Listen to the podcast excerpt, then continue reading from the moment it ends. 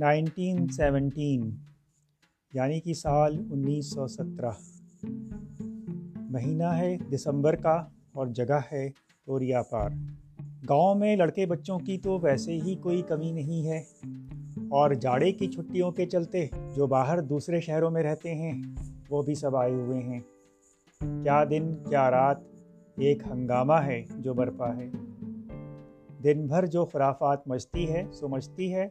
رات میں بھوت پریت آسیووں کے قصے گڑھ گڑھ کے، اس میں اپنی بہادری کا کارنامہ گھسانے کا جو مقابلہ ہوتا ہے نا کہ شیطان بھی اس سے پناہ مانگتا ہے۔ ایسے میں سبحان چچا کا گھر سب کی توجہ کا مرکز بنا رہتا ہے۔ سبحان چچا، جناب محمد سبحان اللہ صاحب فاروقی، مرحوم مغفور چچا صاحب اور ان کے گھر کے سبھی لوگ اب مئو میں رہتے ہیں۔ گھر ایک عرصے سے خالی پڑا ہے۔ صحن میں ایک قلمی بمبئی آم کا بڑا سا درخت ہے۔ اس کے آس پاس اور بھی بہت سے چھوٹے بڑے درخت اور پیڑ پودے اگائے ہیں۔ دن میں بھی اس گھر کی طرف دیکھ کر خوف سا معلوم ہوتا ہے۔ لوگ قسمیں کھا کھا کر کہتے ہیں کہ اس گھر میں جنات رہتے ہیں۔ اب جنات واقعی رہتے ہیں یا نہیں، یہ تو نہیں پتہ مگر ہر دوسری نئی یا سیبی کہانی کی یا تو شروعات اسی گھر سے ہوتی ہے یا پھر خاتمہ۔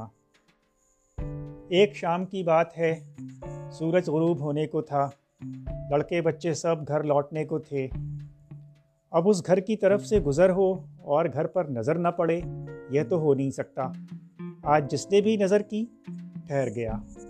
گھر کی کھپڑیل کی مڈیروں پر سیاہ کبوتروں کا ایک جوڑا بیٹھا ہوا تھا۔ جو پہلے کبھی وہاں نظر نہ آیا تھا۔ دھیرے دھیرے بھیڑ بڑھنے لگی تو شیطان کو حاوی ہونے میں دیر نہ لگی۔ کوئی بولا، اکرم چچا کو ڈھونڈو، ان سے ان کبوتروں کو پکڑواتے ہیں، شام کو بنا کر کھائیں گے۔ اکرم صاحب کا نام کوریا پار کا بچہ بچہ جانتا ہے۔ یہاں تک کہ آس پاس کے گاؤں تک میں ان کی شہرت پھیلی ہوئی ہے۔ ایسے کاموں میں وہ سب سے آگے رہتے ہیں۔ کبوتر یا کوئی چڑیا تو بہت معمولی بات ہو۔ وہ تو زندہ سانپ یا بچھو تک کو پکڑنے میں مہارت رکھتے ہیں۔ کوئی لڑکا فوراً ہی ان کو بلانے دوڑ پڑا اور وہ بھی سنتے ہی بھاگے بھاگے آئے۔ پلان بنا کہ کبوتر اولتی پر بیٹھے ہیں۔ اکرم چچا دوسری طرف سے چار دیواری پھاند کر جائیں گے اور کبوتروں کو پکڑ لیں گے۔ پکڑنے کے بعد فوراً ہی کبوتروں کو ذبح کر لیا جائے گا۔ اس کام کے لیے ایک چاقو درکار تھا۔ بھیڑ میں ایک سات سال کا لڑکا بھی تھا، جس کا گھر وہیں ٹھیک سامنے تھا۔ کسی نے اسی کو پکار کر کہا، بھوج، بھاگ کر جاؤ اور گھر سے ایک تیز دھار کا چاقو لے آؤ۔ بھوج یعنی کہ جناب محمد خلیل الرحمن صاحب فاروقی، مرحوم۔ مگر ابھی وہ صرف بھوج ہی کہلاتے ہیں۔ اب بھلا یہ بھی کوئی نام ہوا، بھوج۔ مگر کیا کریں؟ جس دن میاں بھوج پیدا ہوئے، اس دن گاؤں میں ایک بھوج تھا۔ سب گاؤں والے بڑے خوش تھے، سب کی دعوت تھی۔ اسی میں محمد اصغر کے گھر ایک بچہ پیدا ہو گیا۔ شیخ محمد اصغر صاحب فاروقی، مرحوم مقور اب گاؤں میں کسی کی سمجھ میں نہیں آ رہا تھا کہ بھوج کے لیے کدھر جانا ہے اور بچے کی مبارکباد کہاں دینی ہے۔ ساری خوشیاں گھل مل گئیں۔ بچہ ہی بھوج ہو گیا۔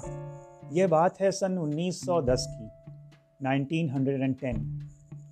چلیے واپس انیس سو سترہ میں آ جائیں۔ میاں بھوج تو اچھل پڑے مارے خوشی کے۔ اب تک تو کبھی بڑے لڑکے ان کو پوچھتے بھی نہیں تھے۔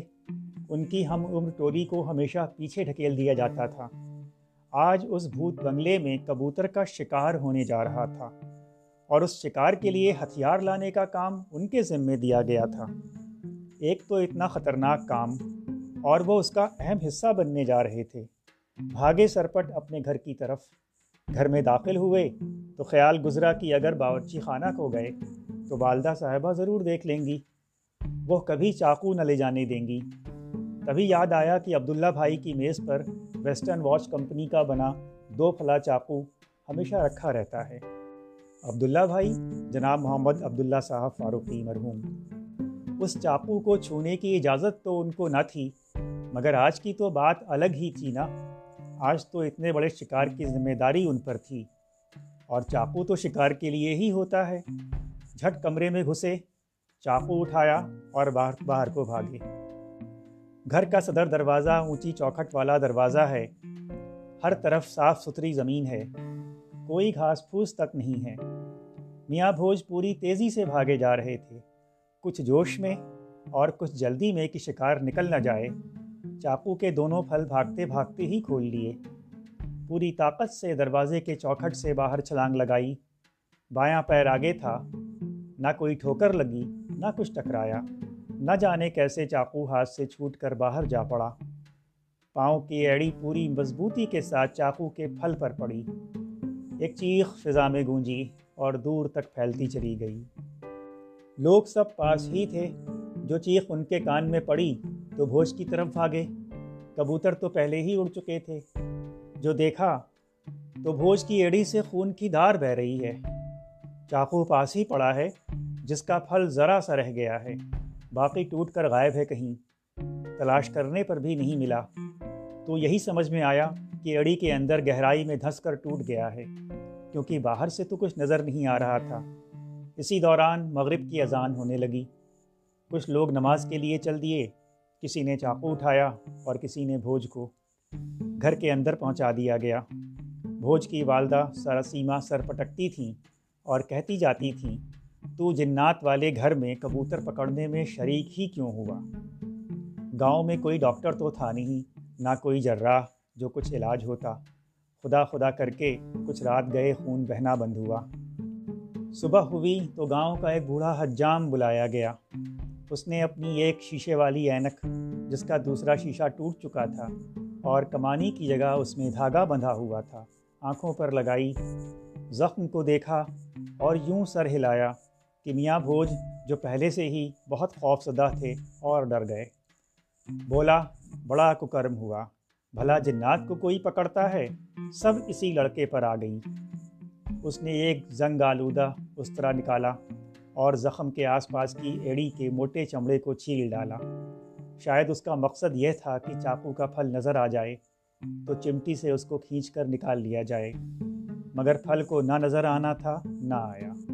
حجام اس پر ایک پٹی لپیٹ کر چلا گیا۔ بھوج کی والدہ صاحبہ صدقات و خیرات کرتی رہیں شکرانے کی نماز کی منتیں باندھتی رہیں زخم دھیرے دھیرے سوکھ گیا۔ وقت کے ساتھ بات آئی گئی ہو گئی۔ چاقو کا تقریباً چار انچ لمبا اور چوتھائی انچ چوڑا پھل تمام عمر بھوج بھائی کی بائیں ایڑی میں ہی رہا۔ جب کبھی زیادہ دور تک چلنا ہوتا ہے یا کہیں دیر تک کھڑے بھی رہنا پڑ جاتا ہے، تو چاقو کا وہ پھل احساس دلانے سے باز نہیں آتا۔ بھلا جنات بھی کوئی پکڑتا ہے؟